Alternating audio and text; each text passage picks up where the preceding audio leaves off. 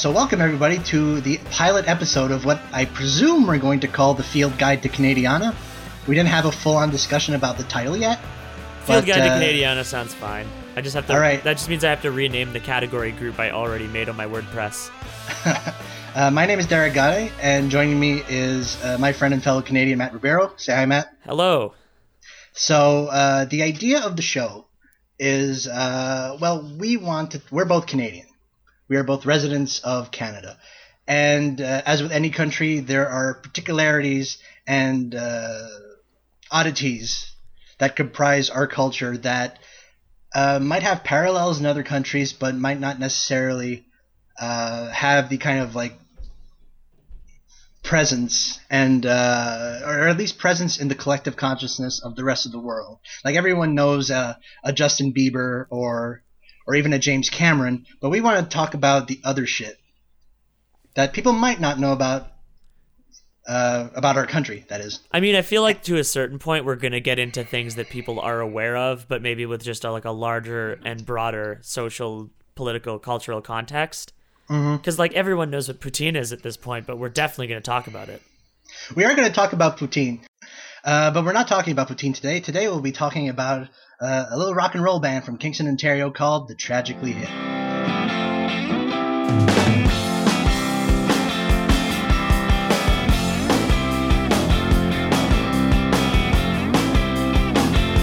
Uh, and uh, it's kind of a bummer that we're talking about the hip now because they are a front page of all all the Canadian newspapers because uh, well not for not for exactly a happy reason.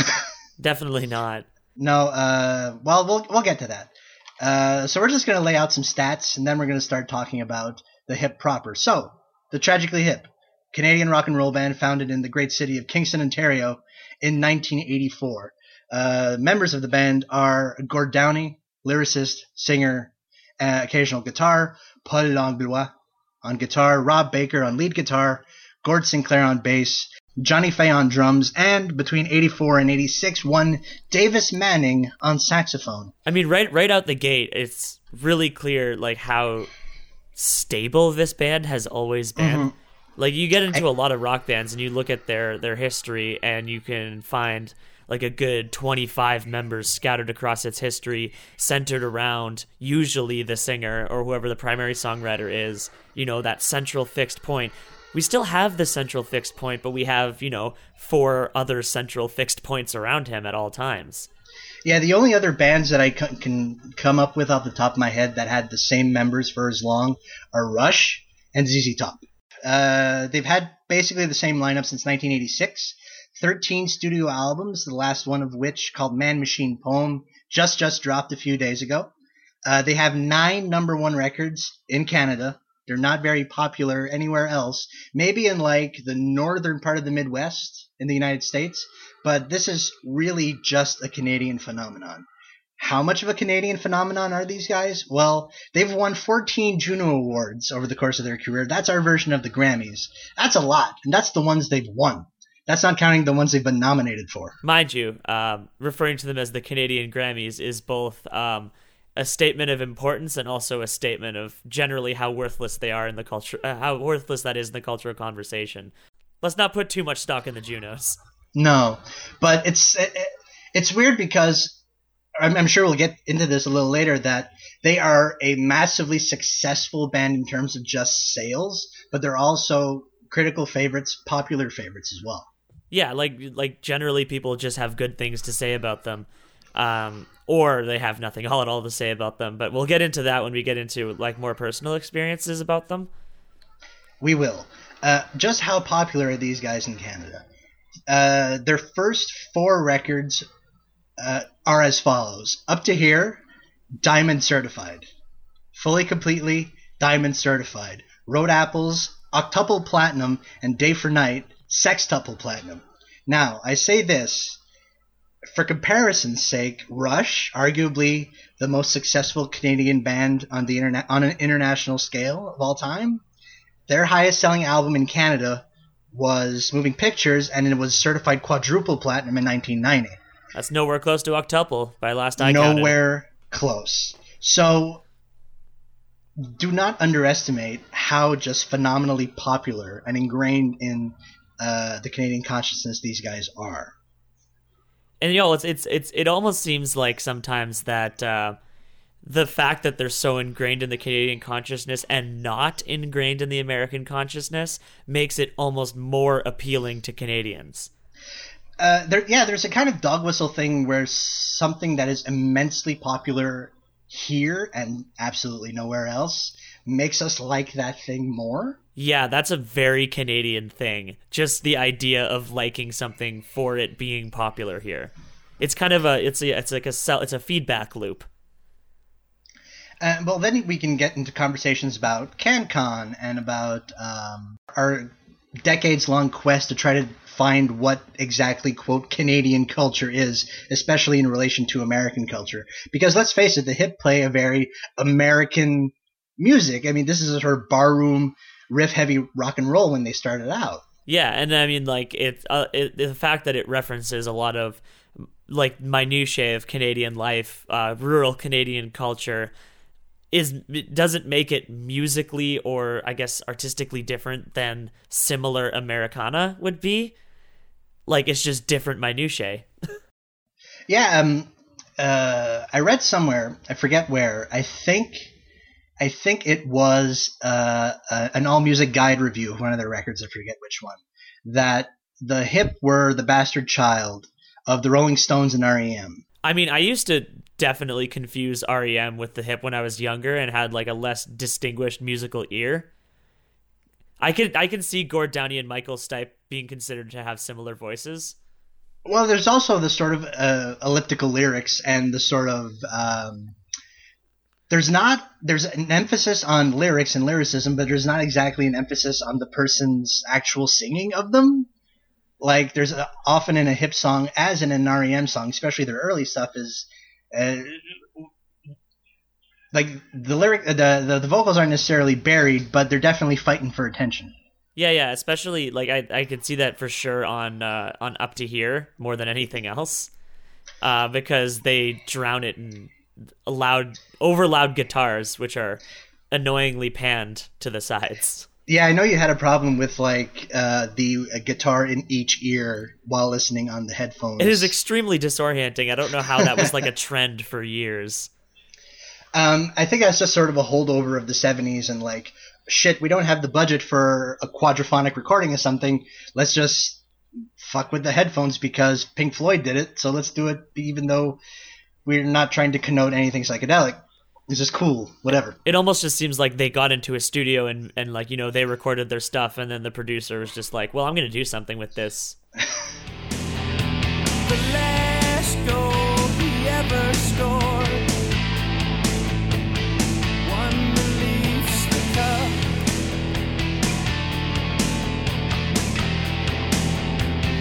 the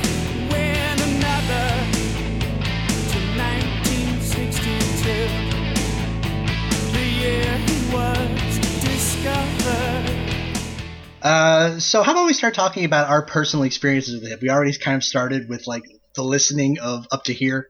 Yeah, well, it's, I, I I did a, a full re-listen to it when we were originally going to record this episode like two months ago. up to here, maybe a bit overrated as a record. There's some good songs on it, like I'll give them that, but I mean, there's also a lot of not great songs on it. No, there's there's but there's a there's a handful of classics on there. There's the two big ones, which are Blow at High Dough and New Orleans is Sinking, which are probably the most played songs on Canadian classic rock radio. Like if you just had the straight numbers for that, I would say that New Orleans is Sinking is probably the top one just ever. It's there. It's yeah. got the spot. And um and then there's uh stuff like Boots or Hearts, which is sort of the the folksier side of the hip, which gets progressive, which progressively sort of starts sort of engulfing the band the older they get. Yeah, I didn't. I, I didn't particularly care for Boots or Hearts. I think it's nice. Let's skip to 38 years old already. Well, that, that's an that's an awesome song too, and that's part of that's one of the exemplary Gord Downie tells a story songs. One of the great one of the great. This could have been a great country song songs. Yeah, and then they just added two years of it and made a Steve Carell movie out of it. right. because he's 38 years old, never kissed a girl. Right. Ugh. I was making a bad joke, Derek. Come on. Yeah, I know you're making a bad joke, man. You're harshing you're harshing my vibe on this on this on this pilot episode of the pod, man. That's all I got to do is I'm, I'm gonna harsh your your your vibe of telling it like it is, and I'll tell it like it isn't. So you're just gonna lie? You're just gonna? It's like, oh, Gord Downie once, you know, wrestled a bear and won. I mean, he probably did. I wouldn't doubt that. Uh, if by any chance some some young up and coming Canadian band is listening to this, please write a song about Gord Downie wrestling a bear. I mean, I, I want kind of like a whole album of everyone writing their own version of Gord Downie wrestling a bear. Oh man. Uh, uh, can can we talk uh, two seconds about the about just uh, Canadian albums we want to have like ha- have happened? Just take two minutes because I got a thing. What do you mean? Well, usually we're talking about like sort of just joking about oh someone should make a like a collab album about Gord Donnelly wrestling the bear. Um, I've actually got a literal thing that I wanted to have happen three years ago. Uh, because three years ago, if my math is correct, four years ago, uh, the Barenaked Ladies album Gordon turned uh, 20. Yeah, that would have been four years ago. and there was no you know sometimes they get like like up and coming bands or what other bands to like do an album cover. Yeah, like they get that didn't fucking happen for that record. And that's horse shit it's well, yeah, it's it, that's that is kind of weird. But I mean, like Barenaked Ladies have had like kind of a complicated thing going since Steven Page left. But I'm I'm sure that has time for its own episode. I, uh, I think Barenaked Ladies could have their own episode I think Steven Page alone could have his own episode Oh, absolutely. because oh man that's that that that's a lot of shit to parse There's a lot to cover there. I mean, I I went to one of his. Uh, he's he had like a a countrywide tour about mental illness, and I went to his Sudbury stop on it. It was very very good, but also very very depressing. yeah it's got to be like just raw nerves and uh, uncomfortable laughter Oh yeah, I would imagine he he relishes in uncomfortable laughter. He lives for it. Ah, but we're not here to talk about Steve uh, Steven Page's mental illness. We're here to talk about the tragically hip. So, Matt, what is your personal experience, your personal relationship with the hip? my time with the hip was mostly uh, through my childhood. It was played constantly in cars, on the radio. Of course, on the radio because it's every second song played on the local rock station. But also, we had every single Tragically Hip CD because my dad, even though even when he won't listen to them, will buy every new Tragically Hip album as it comes out uh, because he happened to work as a waiter with Bobby Baker at the Keg in Kingston. That's really cool. He hasn't told like many stories of the day. He just they knew each other, they were good acquaintances, and he still remembers my dad whenever he comes to Sudbury. So they always say hi to each other. that's that's really sweet. Yeah, well, it's like I, I think they're just after all, they're all just you know a couple of guys, right. which I suppose most musicians are, but they don't really seem like they've ever let anything get to their heads. Right. Like they still have a lot of small, focused songs. They keep their ideas in. uh they, I, I, they're not like they don't go too grandiose with everything unless they're like talking about the universe. But even then, that's a different kind of grandiose. It's a very internal grandiose right there. yeah, the uh, the uh, the infinity of the uh, the infinity of within is what the hip specializes, Yeah, exactly. contrasting the vastness of the Canadian landscape with the vastness of our interior lives. Yeah, so like after after childhood, basically, uh, I didn't think about them that much. I had like brief stints of time where I only listened to video game music, and then brief stints of time where I listened to only They Might Be Giants and nothing else. Um, then I had the opportunity to go see the Hip because they were playing a Canada Day show with Broken Social Scene. That sounds like a good show. It was a very good show, except for Broken Social Scene. They were kind of bad that day. oh no. Um, and it was at uh, Downsview Park, and they didn't play the song "Fireworks" while the fireworks were going off, which I felt like was a missed opportunity. Uh, but they did play music at work while the fireworks were going off, which was fine. That's a good song. It's yeah, it's, That- it's a good song from outside of what is considered the usual era of essential hip. So Yeah, I will go to bat for "Music at Work," the album, entirely on strength of "Music at Work," the song. Yeah, it's a great single. I mean, I'm still like, uh, t- I mean, uh, I think uh, I like music at work okay as a record, but music at work, the single is fucking great. That's a great song. We need we need more songs about uh, daytime radio. Yeah, yeah, yeah, yeah. We need. I mean, Rush also has one, but yeah, it's true. Spirit Radio is basically about that, right? Yeah. So like, just there we go. Essential Canadian bands make more songs about radio. Yeah.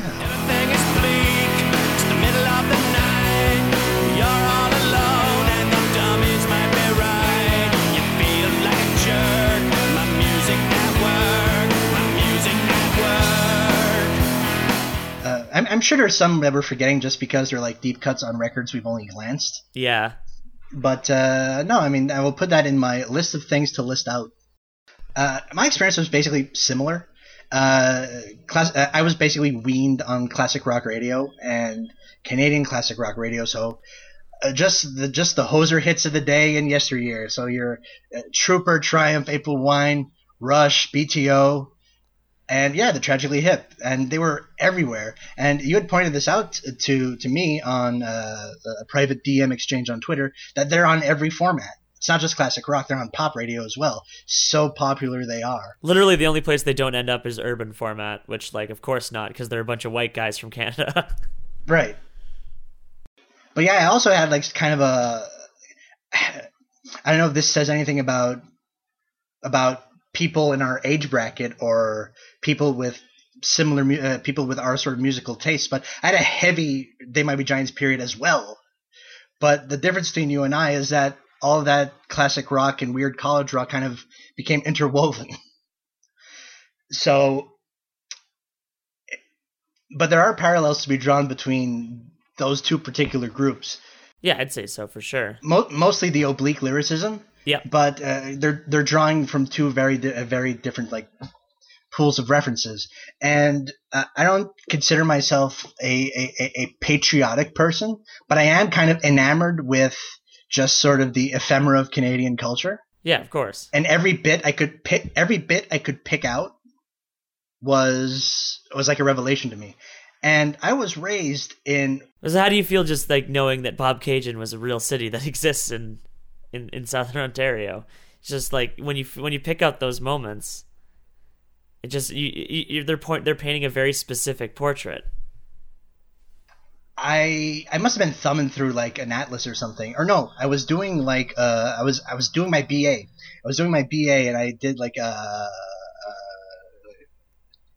like not like I don't know research paper or some kind of public speaking thing about the hip and like the specific uh, specificity of the geography specifically in the song Bobcaygeon, because not only does it reference the town but it also reference references like specific events uh, at like a club there was like a riot or some shit. Yeah. And I'm sure I could pull up like the actual the actual thing and like stick it in like show notes or do some follow up on it. But yeah, I mean there is a there's a specificity to what they do that is great because things that are specific, even if you're not, or at least for me, things that are specific, even if they're not directly related to your experiences, are more fulfilling. I mean that that's like one of the big tenets of the kind of comedy I enjoy. Right. Is that specificity is key. If you if you go if you go too broad, then you're not catching anything. If you go extremely specific, even if you don't get the reference, sometimes just the the minutiae of that, the the, the fact that they're painting something for you, they're building something for you. Uh, that that catches you a little more than if they just made like general statements about everything, which is like a good amount of music that does that. Right. Which it works for some people, but it doesn't work for, you know, weird nerds like us. Well, now that you mention it, is where does the hip exist on the sort of continuum of, or on the uh, the uh, the graph of nerd music and uh, hoser music? Because there is. I mean, uh, nerd music is fake.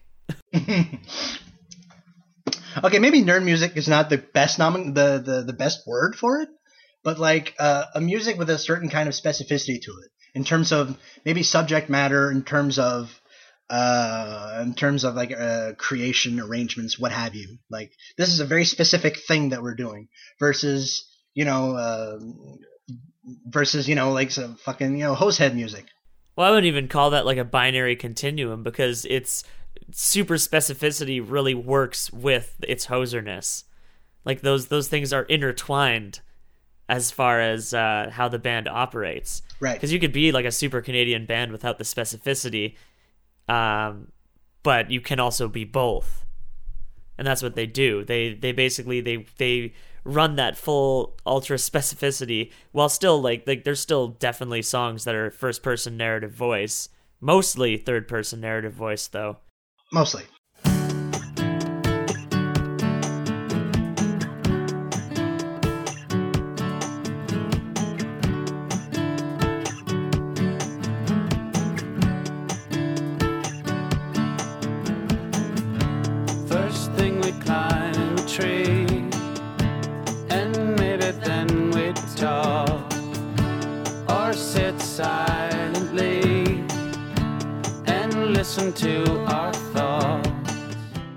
So that's that with our experience of it. Now I'm going to try to uh, to place the hip in a broader cultural context as a uh, as creators of Canadian art or Canadian creators of art, which is two different things. Of course. Now, uh, I want to make reference to uh, something that serendipitously was posted today by uh, the Walrus, uh, Great Canadian Magazine, uh, about the Tragically Hip and about their place in uh, the greater culture and uh, whether or not we can replace them or whether or not we need to replace them. Uh, let's see. Uh, this is an article by uh, Simon Lewsen. Uh, we'll link to it. It's called Can We Replace the Hip? There might never be another band that speaks on behalf of Canada. That's not a bad thing. And the article is pretty interesting, but I do think they, the the author shortchanges the band, um, specifically like their later albums, uh, like their posts. This is gonna be a fucking fucking hipster thing to say, but so their first three records were popular, and their fourth and fifth records were good, like or like their their best ones, which was which were rather uh, Day for Night, then Phantom Power, right? Uh, Day for Night, Trouble at the Hen House, then Phantom Power. Trouble at the Hen House is like the great forgotten one, uh, which is uh, you might know it as the one with a head by a century on it. And what else is on it? I have no idea. So, uh, so the author of this piece, I feel, shortchanges the band a little bit. And so here's a here's a choice nugget that I've uh, picked from the uh, from the article. Um, it talks about regionalism in rock music. So I'm just going to blow, uh, go through this paragraph. It's hard to do regionalism in pop music without sounding corny. Joni Mitchell and Neil Young managed by combining Canadiana folksiness with California cool. This is debatable, but we shall get to this in a second. yeah. Local influences often work best when they're understated, evoked formally rather than shouted from the mountains. The hip did this well, occasionally, capturing the strangeness of the northern landscape, which at times became a metaphor for human isolation. Their greatest songs are evocative and unselfconsciously regional. Their dullest songs, however, come off like the rock and roll equivalent of the Heritage Minutes. Ooh, sick burn! I, I think referring to Heritage Minutes is the most Canadian way to burn someone. Uh, it might be. It's definitely up there. So, uh, with that being said, with uh, the author of this piece thoroughly burning the hip, and how I introduced the third part of our little discussion here on the first episode of the Field Guide to Canadiana, um, do you think that the Tragically Hip's Canadianness impedes like their quality, their legacy, uh, or is this sort of a matter just of projection? Like, is it so ingrained that they are Canada's band that even the, like that according to this even their bad songs are like like like lower form like low end propaganda which is basically what the heritage minutes were I mean, like their specificity is kind of what gives even the dull songs something to do. Right Like that, like even when their their songs aren't as interesting musically, they can float it with a good story, and I think that's something that's never really hurt them. Generally, where they get hurt is going com- like completely. It was when there's something that just feels kind of tuneless. It's usually going to be a musical decision that's going to get me. It's going to get my goat, if you will. i remember the drumming in particular not being great on the early records and then getting really really good really really fast I think they finally just learned how to mix the drums too.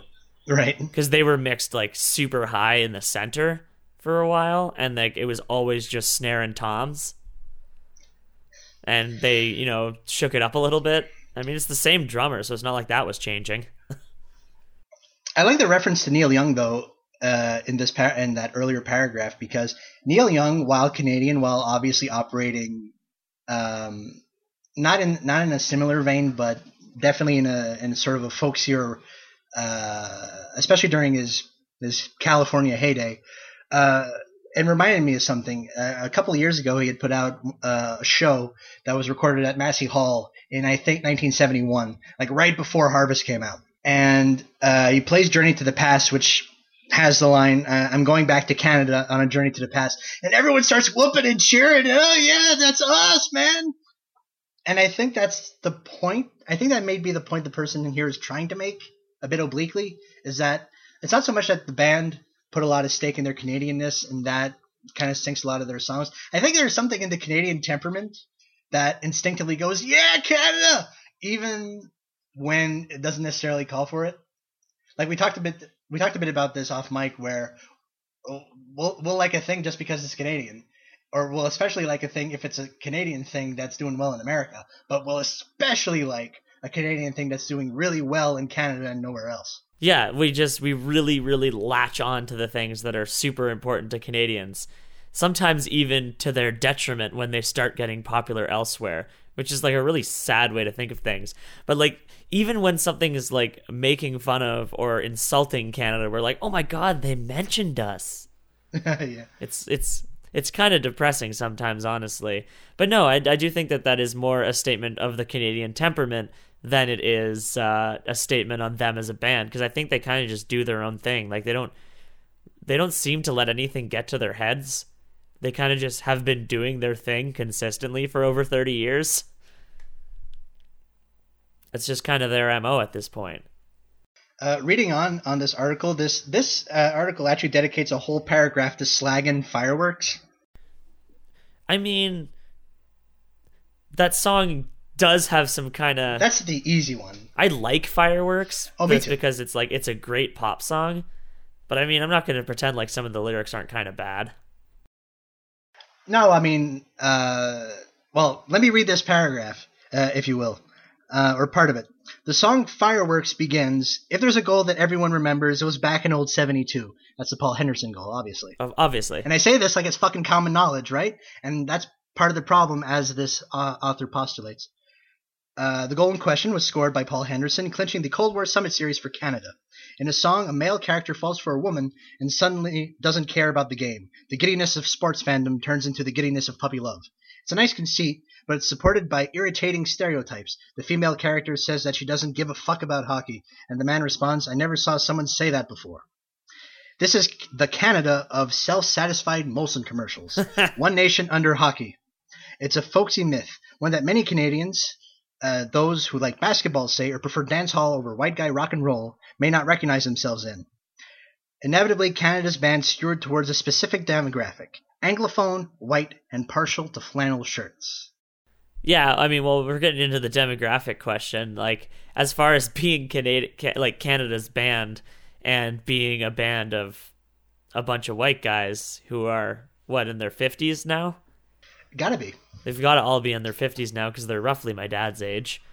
So I can understand where they're going with that, but I mean, I think that that the one thing that the article begins to postulate later on is that maybe we don't need a defining band, and that's definitely true. They've been Canada's defining band for so long, but that's not necessarily something that, that even works anymore. Because I mean, I'm not white. and I'm not, and d- despite my, despite uh, my proficiency in the language, I'm not an Anglophone. Yeah, exactly. So like I mean, we could get into the whole argument that a culture doesn't necessarily need like I guess a cultural icon doesn't necessarily need to be broadly representative, but that's always uh, a dangerous slippery slope to go down Right. that ends up uh, honestly usually just ends up at neo-Nazis like every time. um, so I don't know, it's like the the the sunset of the tragically hip is basically where we're at now. Basically. I mean, we're definitely closer to the end than we are to the beginning, sadly. Um, I mean, if we get down to brass tacks, the Tragically Hip may be the most. I mean, th- this invites all kinds of questions about what it, what makes something the most Canadian. I mean, I feel like Because- that's that's something we're not going to answer in one episode of this show. no, this is a long term project. Determining what Canada is. Uh, need, and you know, I hate to, I hate to spoil uh, us early on, but I don't think even if this this podcast has a, a long, healthy run, I don't think we'll get to the bottom of it. No, there's too much to go on. If the Tragically Hip are Canada's band, I think that's a product of our, of like that's a product of the Canadian temperament of our culture, sort of handing them the crown. This is not something they sought, No, definitely not. And um, uh, the article goes on to sort of. Uh, uh, to say uh, that's not to say that pop musicians aren't interested in where they're from. Uh, referencing uh, Quebec Chanson for Arcade on Arcade Fire Records, Drake's producer Tanya Tagaq, and all of these bands are Canadian in their own way, right? I mean, and I mean, I'm not, I'm not, I'm not a Dracophile, but I, I, I hesitate to think of an artist who so like fetishizes the city of Toronto. Yeah, and then also like you know he's a mixed black and Jewish man, Right. and like that that that brings you a lot of different places as far as like as, as far as a cultural conversation goes. You have a lot more. That represents a lot more different things than a band of five white guys. Uh, yes. Um, but I think as far as um, I think as far as cultural specificity goes, I mean all the artists that that I mentioned here, or that the, the this article mentions here, are pretty much on par with the hip, if only because, well, also they don't have this kind of longevity yet. I mean, most of these uh, uh, these acts have released a, a few albums, definitely not thirteen. no, nowhere near. so now it becomes uh so yes i think we could agree that that the concept of the tragically hip as canada's band is at the very least faulty but it does represent a sort of specific facet of canadianness and not because it's five white guys from kingston it's I hesitate to use the term literary, but I will use the term. It's like an almanac. Yeah, like a Canadian, almost like well, yeah, primarily rural Canadian almanac. Like that does speak to a broad set of experiences, and I think the reason why it caught they caught on so well, other than the fact that uh, CanCon guidelines say that you have to play a minimum thirty five percent Canadian music at all times by the That's a hour. lot of that's a lot of Canadian songs. That's a lot of Canadian songs, and it ended up being the hip a lot of the time. Uh, when the, like you know, early early to mid to late '80s, there was a lot of American and British imports, and uh, the hip was the thing that played in between them all. Yeah, this was like sort of like it was the hip because Rush was in a fallow period, yeah, basically. uh, a fallow period which they uh, which they uh, recuperated from, thankfully. But we'll save that for our Rush episode, which we'll inevitably have. oh yes, of course.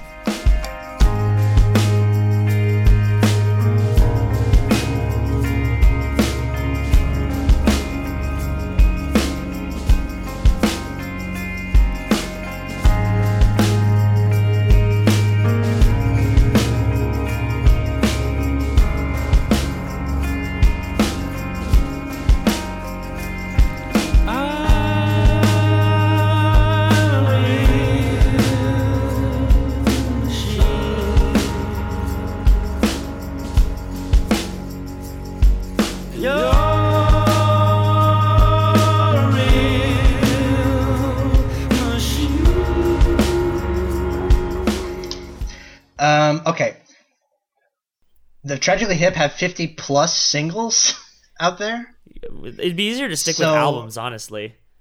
Um, okay. But I mean, if we're gonna go with singles, I mean, like as far as compilation albums go, your favorites. Your favorites is probably the way to go. it's it's such a good way to start and if you get curious about any of the songs on it you can just check what albums they all came from.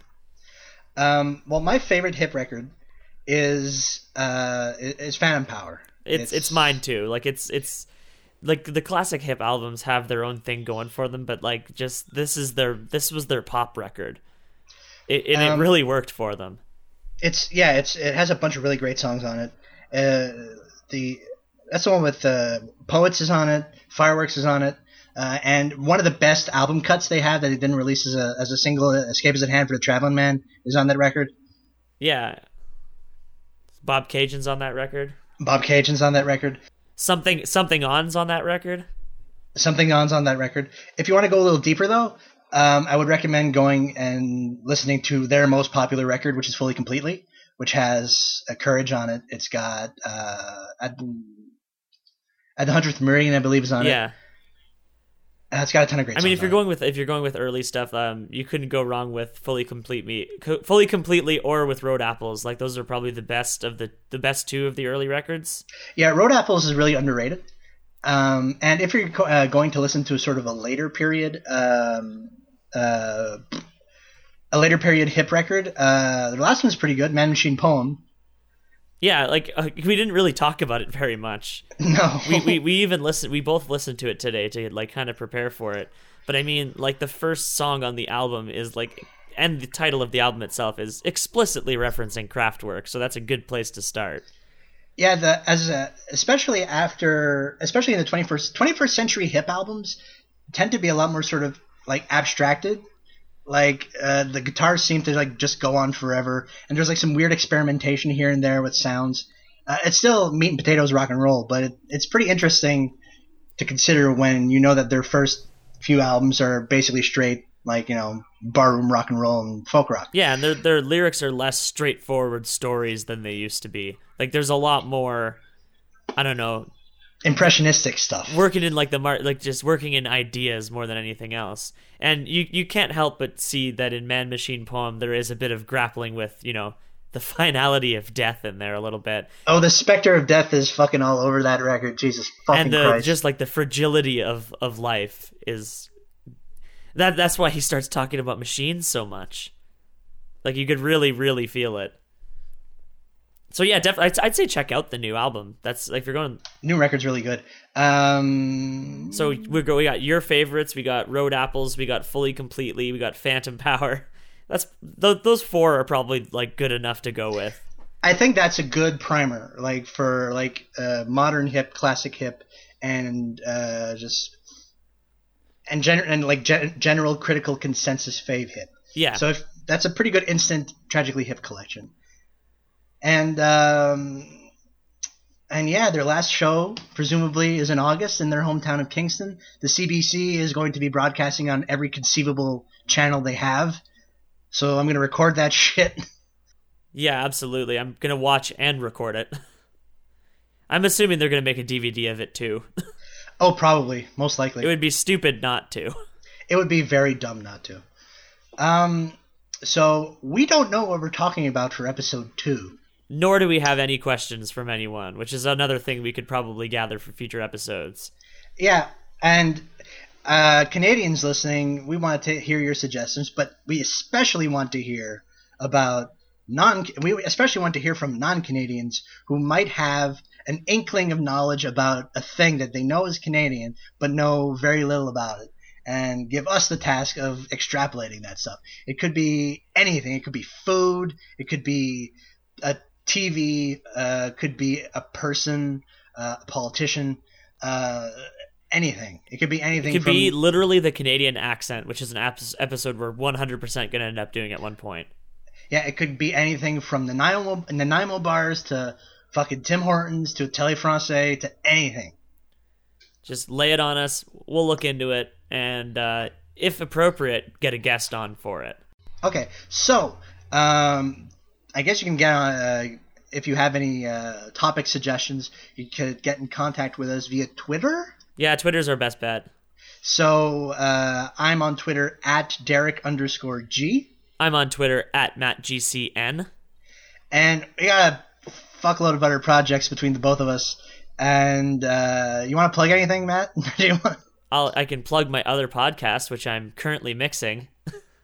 nice. Do you like Pokemon? If you do, listen to my podcast. If you don't, well, then don't listen to it. It's not going to make any goddamn sense if you don't. It's called Elite Full Restore, and it's going to be hosted the exact same place that this podcast is, which is on a website that doesn't have a domain yet, so I'm not going to link it.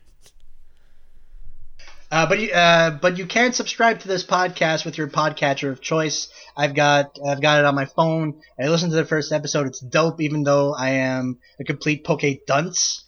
You learn things. You learn. Things. You learn things. Um, this this this show, by the way, will be on iTunes and Google Play because I know how to do that really low stress now. Uh, yeah, and well, it'll, it'll, likely be on other podcatchers. I know I use uh, Pocket Casts, and that's I mean everything. I get everything that I need. So uh, so yeah, you'll be able to find us no problem. Uh, I do a bunch of different shit. Uh, most of my shit is uh, related to a little website called Dim the House Lights. It's film criticism. It's me and my buddy Juan Barkeen who runs this. You can check out all our stuff at dimthehouselights.com. My personal portfolio is at montrealschlockcity.com. That's where like articles and whatnot go. And if you're into podcasting, you can go back and check out season one of Stuck in the Middle with You, a podcast I do with my buddy Juan Barkeen from uh, from Dim the House Lights. We watch a movie with a 50% Rotten Tomatoes score, and we see on what side of the con- uh, critical consensus we fall on. Because, you know, a movie with 50% means that half the critics liked it and half the critics didn't. And uh, there's lots of shows about the movies that are great and lots of shows about movies that are like just terrible. We got a movie, we got a show about movies in the middle. Uh, right now we're on a hiatus, but we're going to be coming back in August with our first episode of season two. It's going to be on John Woo's Hard Target, and it's going to be dope. Nice. All right, so that's it for this week. Thanks for joining us. So see y'all when we figure it out. uh, yeah. Have a good one, everyone. Sure